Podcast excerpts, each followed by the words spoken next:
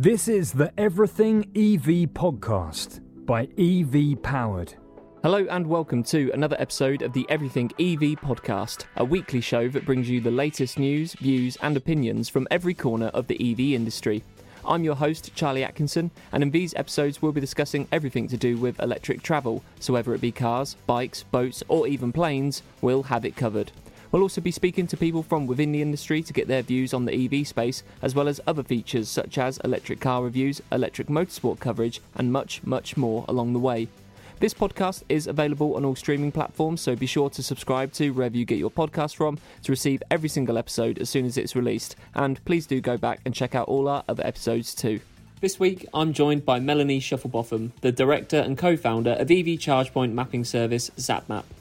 ZapMap has become one of the most important parts of an EV driver's life, helping users locate charge points all across the country, providing map data with real time charger status, payment services, and up to date insights on the UK's rollout of electric vehicle charging infrastructure. Melanie is here today to share the story behind ZapMap, to detail the UK's EV charging progress, and to share her views on the wider industry of electric vehicle charging infrastructure.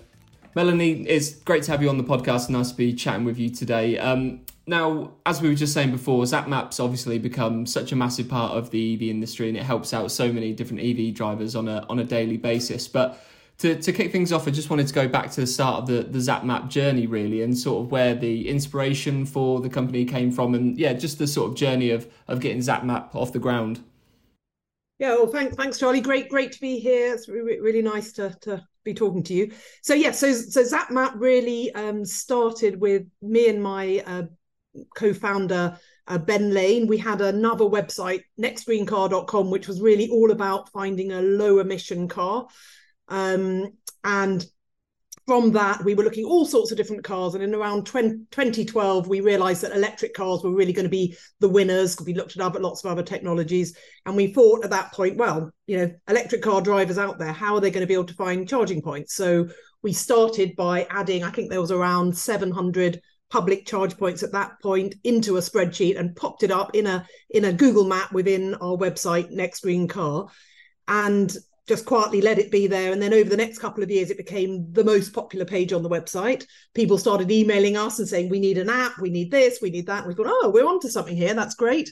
And of course at the same time the number of EVs that were being sold in the market was going up as well. So the market was growing. There were more and more um, people getting EVs so then we thought right we, we we need to sort of create a brand, set sort of set set ZapMap free. So we've created a website, and because we come from a website background, we knew that, um, or we wanted to provide um, not just uh, just the map, but also a whole lot of information to help people make that transition. So we started right from the beginning, providing guides. What is you know what's a kilowatt? What's CHAdeMO, CCS? So we created a whole load of content and the website map, and then from there. Uh, there was a lot of demand for an app so we managed to cobble together enough money to, to make the first version of the app which actually was was a paid for app at the very beginning um, which in retrospect obviously better not to be paid for but at the time it, it, it, made sense for us. So we we had a paid for app and actually that first version of the app then allowed us to create the second version of the app which was then free to download. And really it, it went from there went went from strength from strength from there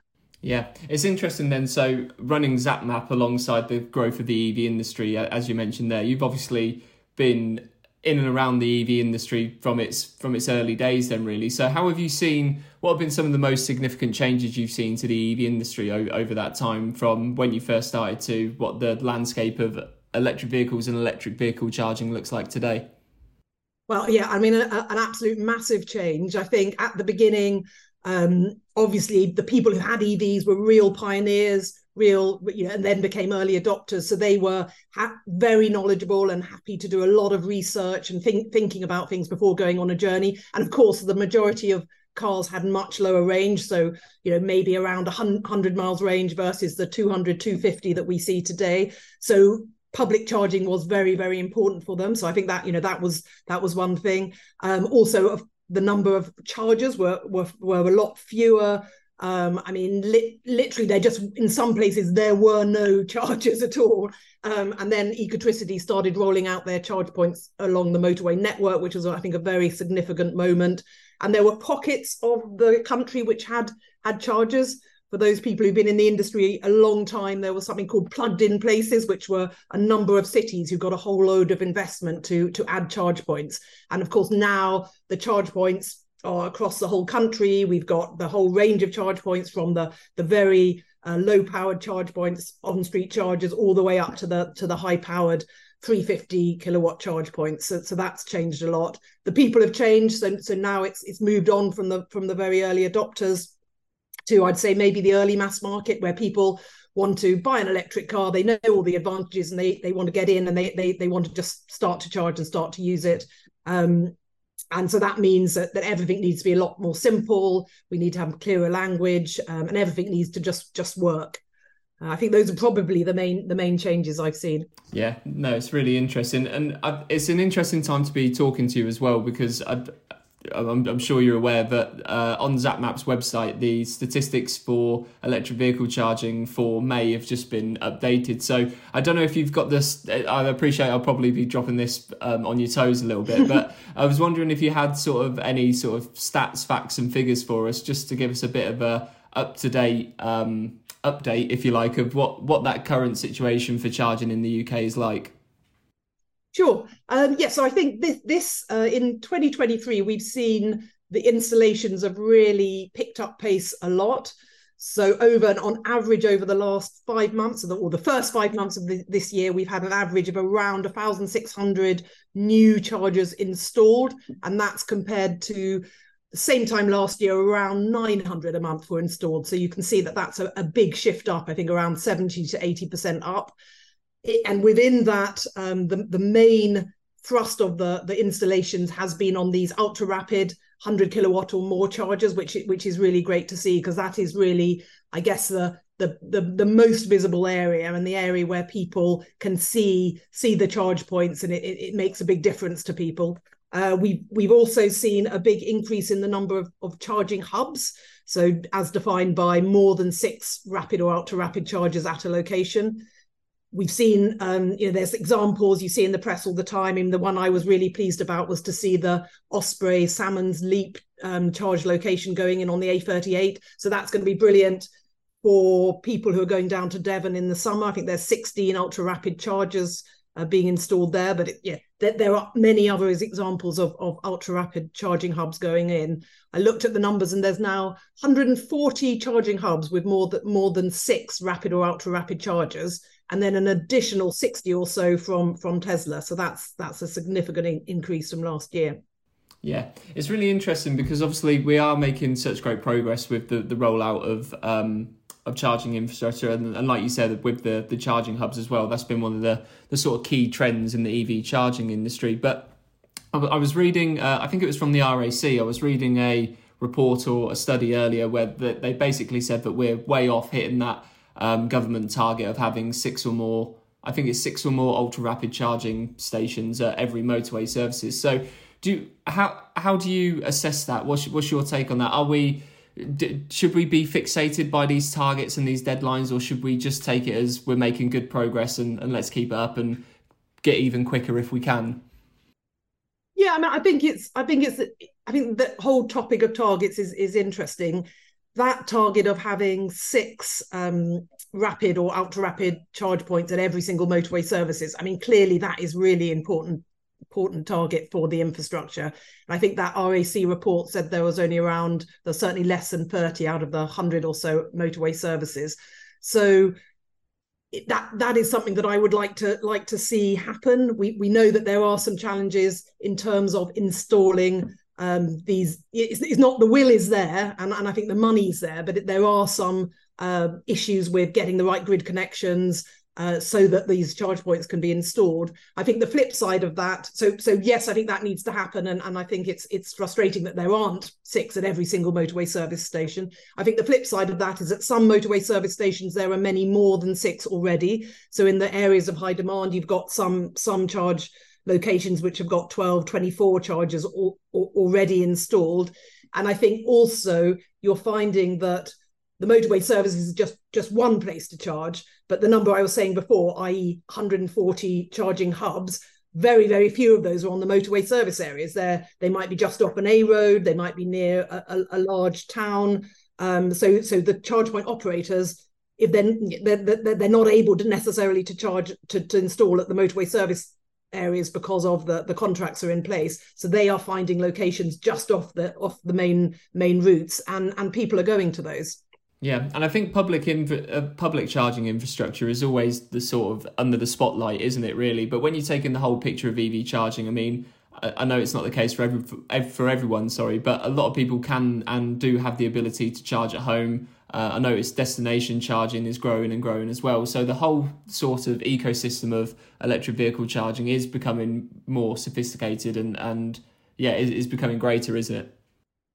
Yeah, I think I think definitely. I mean, to me, to me, there's at least three different types of charging. So there's the you know the the en route charging, which we've just been talking about, which top of mind, very high profile, and what EV drivers want. They want reliable chargers. They want more than one charger in a location so they can be confident of a charge. They want it to be as high speed as possible, and they want it to be near the, the the key journey route. So that you know that's that's the the ultra rapid or rapid charging infrastructure, and, and I feel quite confident that that's being installed at a at a decent rate, and there, there's a lot of focus on that, and there's a lot of money going into that. I think the only caveat on that is you know this this issue with with the grid, and also I think there are some areas where the more commercial companies maybe are not focused because they don't think they're going to get a return. But I was pleased to see that um, the Welsh government have installed 11 rapid chargers in Wales. That used to be a, a, huge desert, and that that's now filling up. So I think there might need to be a few. The government needs to step in in areas where where it's maybe not commercially viable for for the for the you know very commercially focused companies. So that's you know that's the en route charging. Then of course, right at the other end of the scale, as you say, home charging. We we know that the, the, the when we survey our ZapMap users, 84% of our users have home charging. So yeah, they are happily charging at home. And so we think probably there's 600,000 home chargers already installed in the UK. You know, that's a huge, huge resource. So that resource can be used potentially for community charging, you know, sharing those charges with others, number one. Those people who don't have off-street off-street parking can have potentially on-street charging, so chargers on the street or lamp converting lamppost chargers. When I went to uh, Fully Charged Live a couple of weeks ago, there was some amazing solutions. There was the the Kerbo charge with the gullies. There was Charge Bridge, a sort of bridge coming over the pavement. There were pop-up chargers. So there's lots of tech solutions out there.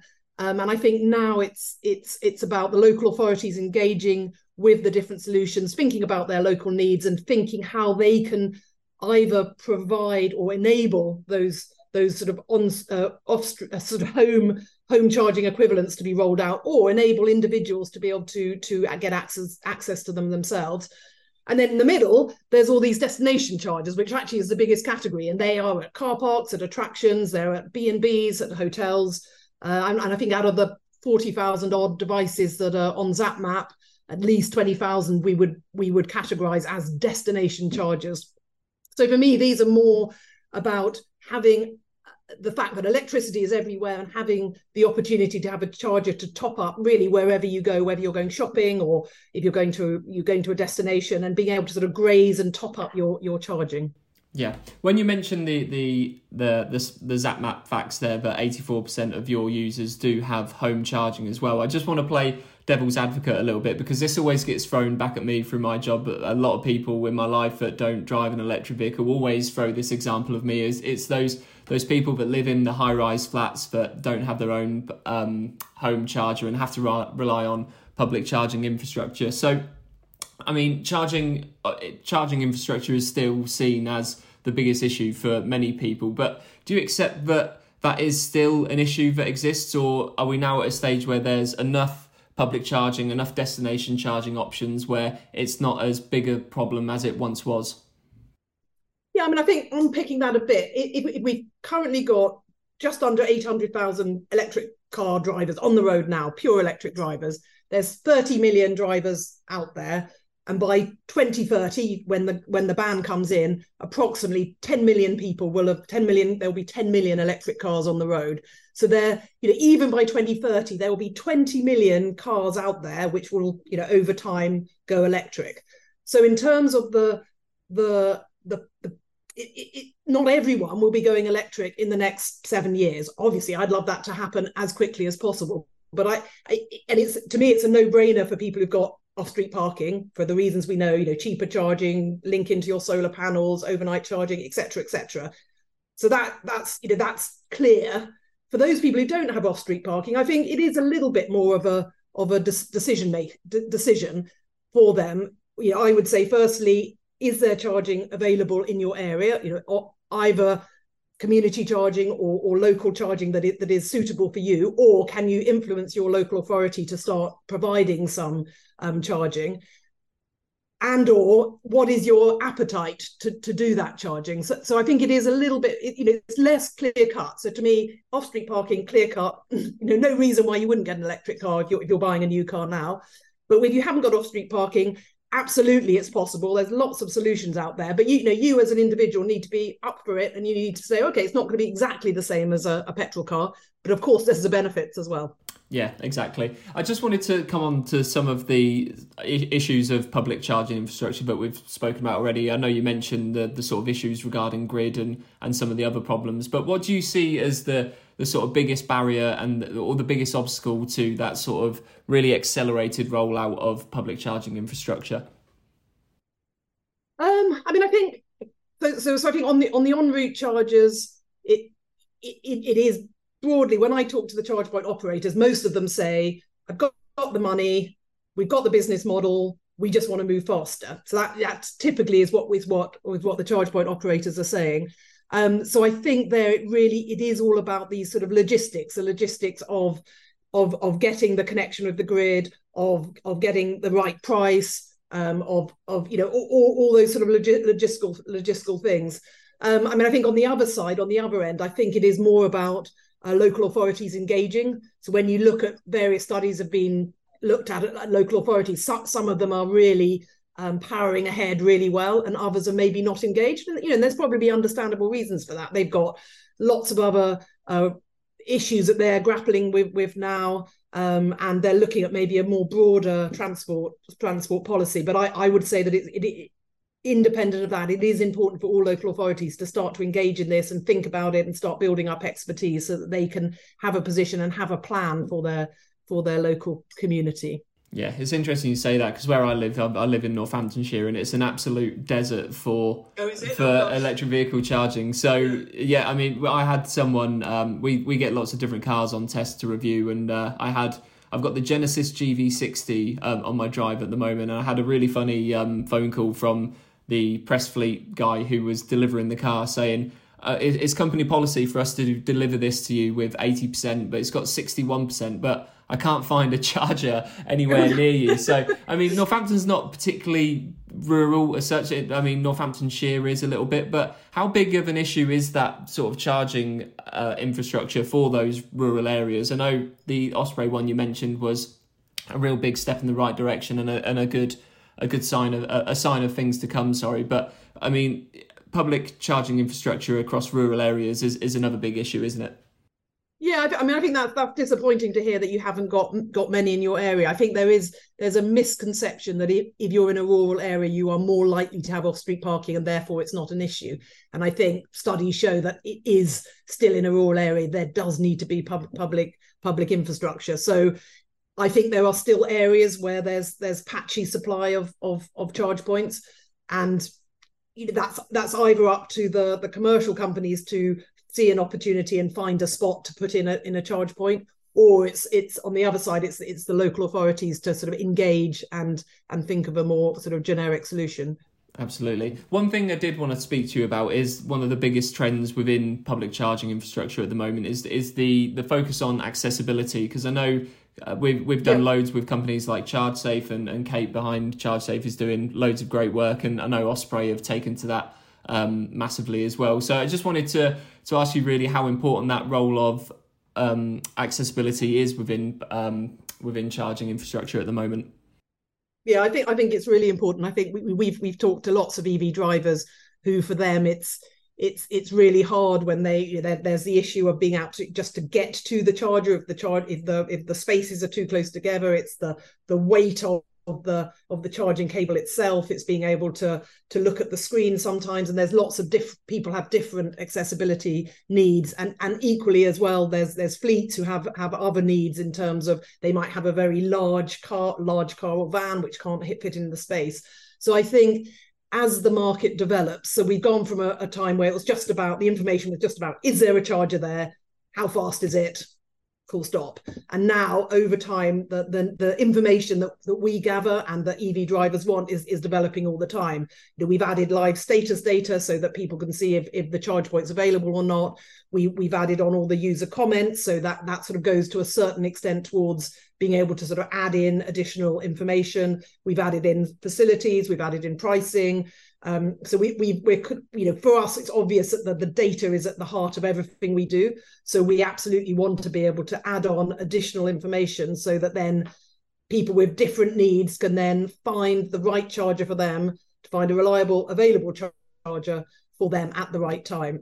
So we've invested a lot of money in all of our filters so that people can filter by power rating, by access, by pricing, uh, by location type, and so that that's an area that we you know we are really keen to develop so so that we help people with all sorts of accessibility needs very specific needs so that they can find the right charger for them absolutely and when you talk about how the market's developed what what else would you like to see what what do you want to see for electric vehicle charging down the line obviously we've spoken about uh, charge hubs popping up, accessibility, the role of solar. What? How do you? It's a question in two parts, really. What would you like to see, and also how do you think the the industry is going to develop over maybe the the sort of short to mid term, the next few years?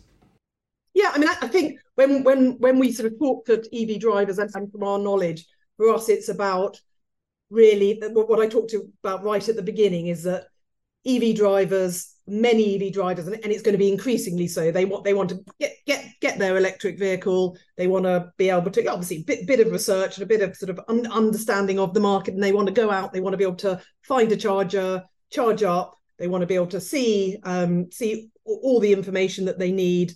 Um, and so that you know that's what we at ZapMap are very much working on in terms of how do we make the experience across all the different networks because unbelievably there's around 80 different networks at the moment so each one of those networks or m- most of them provide great experience but they're all slightly different so zapmap's role is to pull all that data together provide it in a standardized format allow people to find the right charger for the right need in the right place um, so, so to me, that's a you know really important. All about making it simpler for the EV driver, and of course, making the transition easier as well. And helping uh, new drivers understand the difference between the different types of chargers they need and uh, you know di- just how it's a little bit different to me better but a little bit different from driving driving a nice car and sorry what was the second part of the question i know just gonna say uh, yeah it was just a, a, general question really of just how you how what sort of trends or what things are we likely to see for in in the whole sphere of electric vehicle charging really any sort of key trends like, like we spoke about